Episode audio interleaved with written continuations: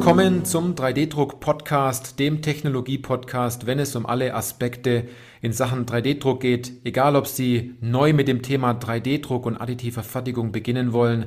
Vielleicht sind Sie schon erfahrener Anwender oder sogar 3D-Druck-Dienstleister, Hersteller oder Zubehörlieferant, weil Sie wissen ja, es geht immer darum, dass Sie Ihren 3D-Drucker im Griff haben und der 3D-Drucker nicht Sie im Griff hat. Ich bin Johannes Lutz und ich freue mich auf diese Podcast-Folge, weil es eine Interview-Folge ist und das haben Sie wahrscheinlich schon im Titel gelesen. Diese Podcast-Folge entsteht zusammen mit dem fünften Additive Manufacturing Forum in Berlin, das dieses Jahr ja virtuell stattgefunden hat. Und ich freue mich ganz besonders auf unseren Interviewgast, diesen heute vorzustellen. Es ist Markus Glaser. Er ist Senior Vice President IMEA bei EOS und ich habe auf seinem LinkedIn-Profil mal nachgeguckt. Er ist schon ziemlich lange in der Branche. Er hat bestimmt jede Entwicklungsstufe mitgemacht, alle Ups und Downs, alle äh, Hypes, die es in unserer Branche schon gab. Deshalb freue ich mich umso mehr, ihn heute für dieses Interview gewinnen zu können. Ähm, Herr Glaser, super, dass Sie da sind. Stellen Sie sich doch einfach kurz vor. Vielen Dank, Herr Lutz. Ist mir eine große Freude, heute da zu sein. Ähm, also mein Name ist Markus Glaser, wie Sie schon gesagt haben, Herr Lutz. Ich bin seit 23 Jahren mit der faszinierenden 3D-Drucktechnologie in Verbindung, genauso wie mit der spannenden Firma EOS, die in München ansässig ist. Und hier bin ich verantwortlich äh, für die Region Europa, Mittlerer Osten und Afrika. Und ja, habe nicht die Zeit genossen, von der von dem Startschuss von Rapid Prototyping, Rapid Tooling bis hin zur additiven Fertigung und dem Serienproduktionsverfahren. Okay, danke für Ihre, für Ihre Vorstellung. Und ähm, auf dem fünften Additive Manufacturing Forum dieses Jahr ging es ja in, diesem, in dieser Opening Keynote von Frau Marie Langer ja um das Thema 3D-Druck, Klimawandel, die nachhaltige Komponente von Additive Manufacturing mehr ins Rampenlicht zu bringen. Ähm, welcher tiefere, tiefere Gedanke und Ansatz steckt denn da dahinter? Vielleicht können Sie da noch kurz drauf eingehen. Ja, natürlich. Also, wenn man sich das Thema Klimawandel und auch 3D-Druck ansieht, gemeinsam, haben wir die Möglichkeiten, mit dem 3D-Druckverfahren sehr viel zu verändern. Auf der einen Seite können wir, wenn man sich zum Beispiel die Flugzeugindustrie ansieht, äh, auch bei den Flugzeugmotoren kann man natürlich auch die Flugzeugmotoren effizienter gestalten, um auch so da aufgrund der Verringerung des Ausstoßes die CO2-Emissionen zu verringern. Auf der anderen Seite stellen Sie sich vor, ähm, Sie müssen jetzt nicht mehr Teile in einem Land produzieren. Die werden dann aufwendig per Flugzeug oder Seefracht in einen anderen Kontinent transportiert. Man kann das auch dezentral mittels 3D-Druck in den jeweiligen Zielland schon abbilden und drucken und spart euch auf so auf der Seite Energie ein, auch Ausstoß ein und trägt zum Klimawandel bei. Und für uns selbst, für EOS, bedeutet es natürlich auch, auf unsere Technologie zu schauen und auch äh, zu überlegen und auch zu optimieren, wie können unsere Maschinen weniger Energie verbrauchen, wie können auch die Maschinen, die ja äh, sich auch mit Pulver befüllen, wie kann auch das Pulver energiearmer hergestellt werden, um auch da von unserer Seite dazu beizutragen. Mhm, mhm. Das ist interessant, was sich da mittlerweile schon alles tut und an was man im Endeffekt auch alles, alles denken sollte für die Zukunft. Aber wie war das denn vor ja, fast 23 Jahren? Wie war denn Ihre erste Berührung mit dem Thema 3D-Druck und der additiven Fertigung? Ja, ist ja spannend. Ich bin von einer größeren Firma vor ein bisschen mehr als 23 Jahren zu EOS gekommen. Das war genau die Zeit, wo EOS äh, sich fokussiert hat auf das Pulverbett-basierende Verfahren. Also zuvor hat EOS auch schon Stereographie angeboten, also das Harz-basierende Verfahren. Das kannte ich auch von der Universität. Pulverbett-basierende Verfahren kannte ich damals noch gar nicht. Und äh, es war auch sehr interessant. Die ersten Kundenbesuche, die ich dann in Europa durchgeführt hatte, waren immer mit dem gleichen Ergebnis verbunden. Die Kunden hatten große Augen bekommen und hatten gesagt, oh, was ist da machbar, was ist das für eine Technologie, kennen wir nicht. Also es war ein sehr großes Thema, die Industrie zu enablen, auch zu informieren, was kann 3D-Druck, was könnte das Potenzial später sein und wir müssen ja auch uns daran erinnern, zu dem Zeitpunkt war das Ganze bezogen auf Prototypen. Es war damals, hat es geheißen Rapid Prototyping und das war damals der Einstieg vor ungefähr 23 Jahren. Hat mir sehr viel Spaß damals schon gemacht und das ist auch bis heute noch so. dann sind Sie immer noch sehr begeistert von, von, von dieser Fertigungstechnologie. Aber was begeistert Sie denn ganz besonders, wenn wir jetzt an die additive Fertigung denken? Sehr begeisterungsfähig ist für mich die Applikationen. Also es ist nicht sehr, sehr spannend, auch für mich damals, äh, wie ich gestartet bin als Sales-Mitarbeiter.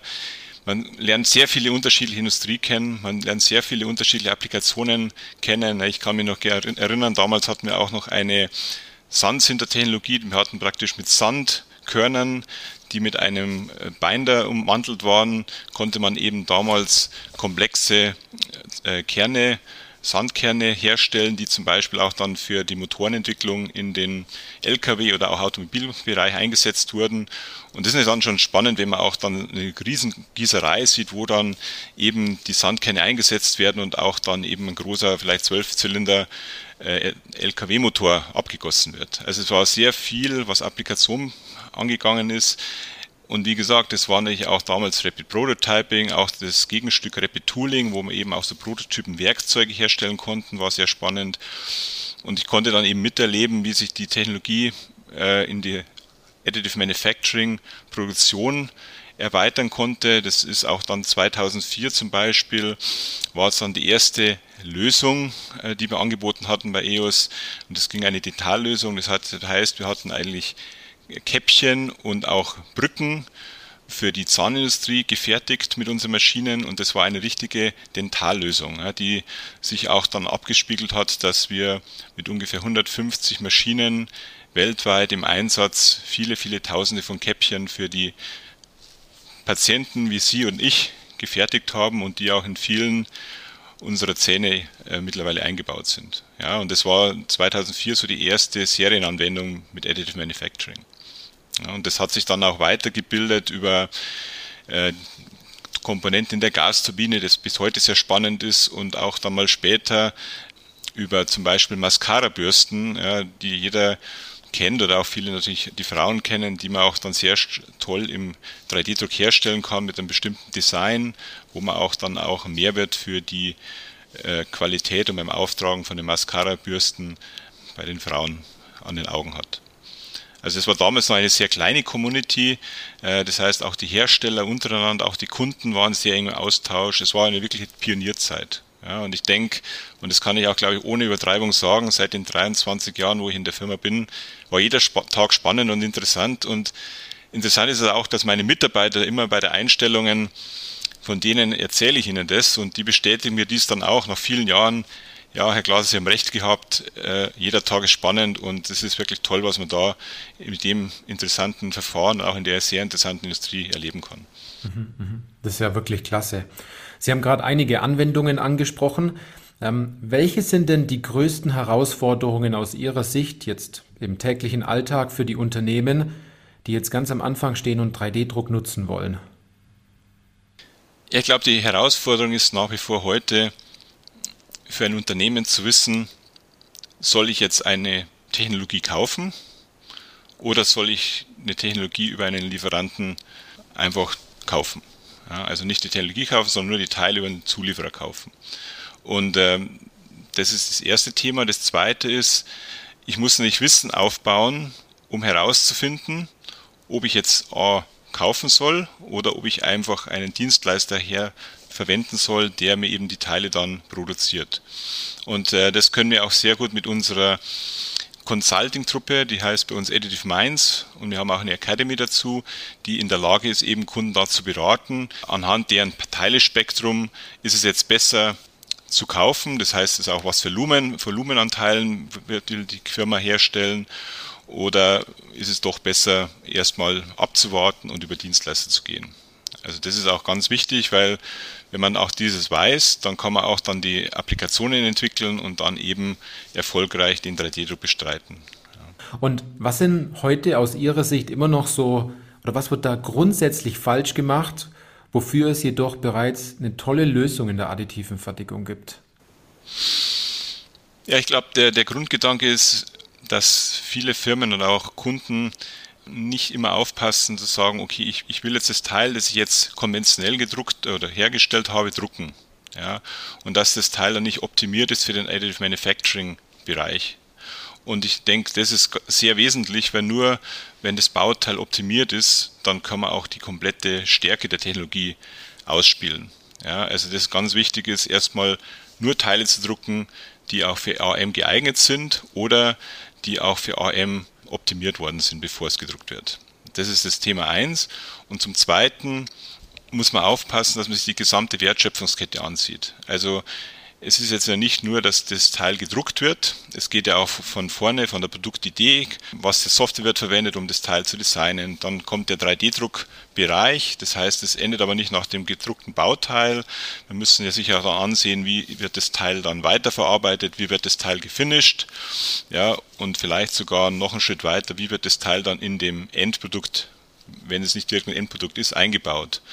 Und wenn ich die gesamte Wertschöpfungskette verstehe, dann kann ich auch das, die ganze Wertschätzungskette optimieren und dann kann ich eben auch die Kosten optimieren und auch die Qualität optimieren. Und das ist ganz, ganz wesentlich, um im Additive Manufacturing Bereich erfolgreich zu sein. Mhm, mhm. damit ein gutes Ergebnis zum Schluss auch rauskommt an der Stelle. Ja. Wie schätzen Sie denn die, die zukünftige Entwicklung in der additiven Fertigung ein? Also denken Sie, es geht eher um Innovation oder vielmehr um das Bestehende besser und optimal anzuwenden?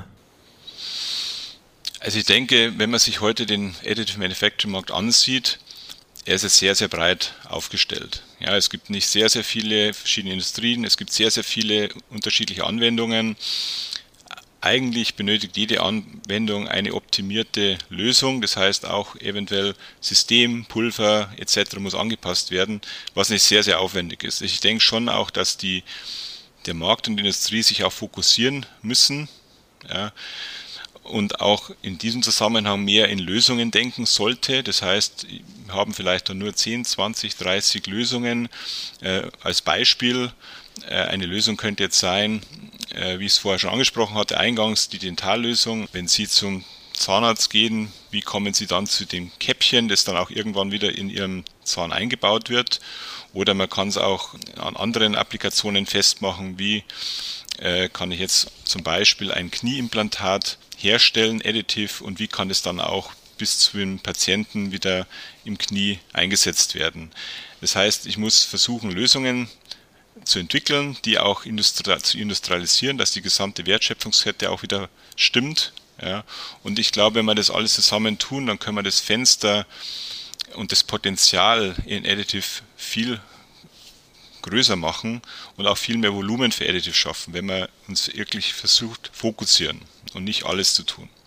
Und natürlich, was noch dazugehört ist, wir müssen aber auf der anderen Seite eine Balance finden. Auf der einen Seite benötigen wir im Fertigungsverfahren natürlich ein robustes Fertigungssystem, ja, weil natürlich muss ich auch hohe Stückzahlen erreichen, muss Wiederholbarkeit von der Qualität erreichen und auf der anderen Seite muss ich es aber mit einer Innovation in Einklang bringen, die ich auch benötige, um weitere Fenster aufzumachen. Ja, ich muss ja auch versuchen, äh, die Cost per Part Thematik zu adressieren, dass ich also die Kosten senke für das Bauteil, weil wenn ich das schaffe, dann gehen wieder weitere Fenster für weitere Teile und für mehr Teile auf. Ja, wenn man sich auch zum Beispiel das Thema Automobil ansieht, ja, das sind ja verschiedene Bauteile, die haben einen bestimmten Stückpreis. Und wir wissen ja alle, in der Automobilindustrie sind die Kosten sehr, sehr wichtig.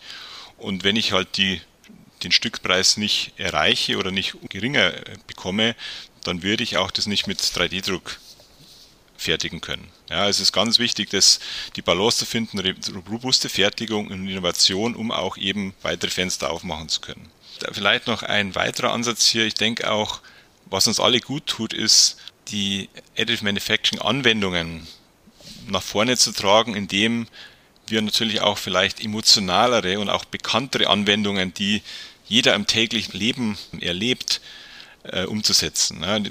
Wovon spreche ich hier, wenn man jetzt zum Beispiel spricht um das Thema Mascara-Bürste, wie ich es vorher angesprochen hatte, da wurden ja schon 15 Millionen von diesen kleinen Bürstchen produziert und das ist nicht sehr lebensnah. Ja, jeder kennt eine Mascara-Bürste, jeder weiß, oh, das ist jetzt 3D-Druck, ist der Vorteil. Es gibt ja auch viele Anwendungen äh, im Konsumerbereich, ob das jetzt zum Beispiel Fahrradhelme sind, die 3D gedruckt werden. Es gibt auch verschiedene Artikel in der Schuhindustrie, auch Sohlen, die mittlerweile ja gedruckt werden. Und ich denke, diese sehr emotionalen und auch sehr nahen, menschennahen Applikationen werden uns auch helfen, den ganzen 3D-Druck noch stärker in den Markt zu tragen und auch stärker im Markt akzeptiert zu bekommen. Super, also vielen Dank für die wirklich umfangreiche Antwort gerade. Was sind denn Ihre drei wichtigsten Tipps an unsere Hörerinnen und Hörer hinsichtlich jetzt ganz gezielt an Ihre Zielgruppe zum Thema 3D-Druck? Also ich denke ganz gezielt, ähm, ich hatte es ja vorher schon ein bisschen angesprochen, sich erst mit möglichen Produkten beschäftigen, also erstmal sagen, welches Produkt möchte ich additiv fertigen und wie gesagt, EOS kann hier mittels unserer Consulting-Gruppe unterstützen, ob in dem Portfolio von den jeweiligen Kunden auch Additive Manufacturing geeignete Bauteile vorhanden sind oder nicht. Ja. Wenn diese vorhanden sind, ist das Volumen auch groß genug, dass ich ein Business Case rechne, zum Beispiel sich eine AM-Technologie selbst anzuschaffen oder eben, wenn das Volumen zu klein ist, über Dienstleister diese fertigen zu lassen. Und ebenso kann eben hier EOS auch beraten, welcher Dienstleister und auch welche Technologie eingesetzt werden können. Weil wir haben ja verschiedene Möglichkeiten an der Technologieseite. Wir haben ja verschiedene Maschinengrößen auf der Metalldruckseite oder auch auf der Kunststoffdruckseite, äh, die man auch da beratend einsetzen sollte. Und wichtig ist in dem ganzen Thematik, und das hat ja auch der, der Vortrag von der Marie Langer gezeigt, ist das Thema Nachhaltigkeit zu berücksichtigen, weil viele, viele Unternehmen und auch Märkte haben ja die 2030-Vision, wo es heißt, bis, bis dahin sollten ja dann sehr viele äh, Materialien eingesetzt werden, die nachhaltig sind. Sehr viele Produkte müssen nachhaltig eingesetzt werden und das ist auch meine Bitte und auch ein Wunsch, neben den drei Punkten, die ich genannt habe, die Leute, auch die Firmen, sollten sich mit Thema Nachhaltigkeit beschäftigen und da an 3D-Druck denken und da können wir auch unterstützen, wie man die zwei Sachen zusammenbringt. Super. Jetzt sind wir gleich am Ende unserer, unseres Interviews und äh, jedem Interviewgast, der hier im Podcast ist, ähm, den frage ich immer äh, einen Satz und zwar, bitte sind Sie doch so freundlich und beenden mal folgenden Satz. 3D-Druck ist für mich die spannendste Fertigungstechnologie mit einem riesigen Potenzial, sei es bei dem Volumen oder auch bei Applikationen. Und darüber hinaus kann sie einen klaren Beitrag hin zu einer nachhaltigen Fertigung leisten und das Leben der Menschen auf unserem Planeten nachhaltig verbessern. Okay, das ist echt eine starke Antwort. Jetzt zu meiner letzten Frage. Sehen wir uns denn nächstes Jahr auf dem sechsten AM-Forum dann wieder?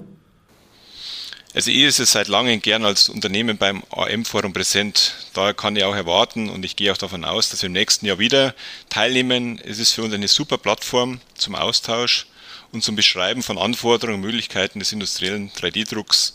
Also die Antwort lautet sehr gerne. Okay, super, super. Dann freue ich mich drauf. Und äh, vor allem vielen Dank für die, für die wirklich interessanten Antworten. Ich denke, für viele Hörerinnen und Hörer war da jetzt eine, einiges äh, Spannendes dabei, auch äh, ja, Ihre Gedanken und Ihre Antworten dazu hören.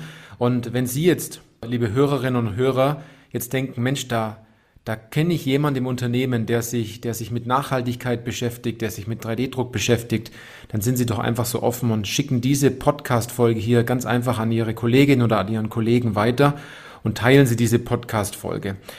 Alle weiteren Details zu EOS, die gibt es natürlich bei uns in den Show Notes. Und wenn Sie dieses Jahr vielleicht nicht beim AM-Forum dabei waren, dann dürfen Sie das absolut nächstes Jahr gerne wieder tun. Auch hier gibt es alle Informationen bei uns in den Show Notes, wenn Sie den Podcast gehört haben. In diesem Sinne, Herr Glaser, vielen lieben Dank für die Antworten und toll, dass Sie dabei waren. Vielen lieben Dank, Herr Lutz. Es hat mir sehr viel Spaß gemacht und alles Gute auch für Sie. Ja, und an all die Podcast-Hörerinnen und Hörer, Vielen Dank, dass Sie dabei waren und äh, bis zur nächsten Podcast-Folge.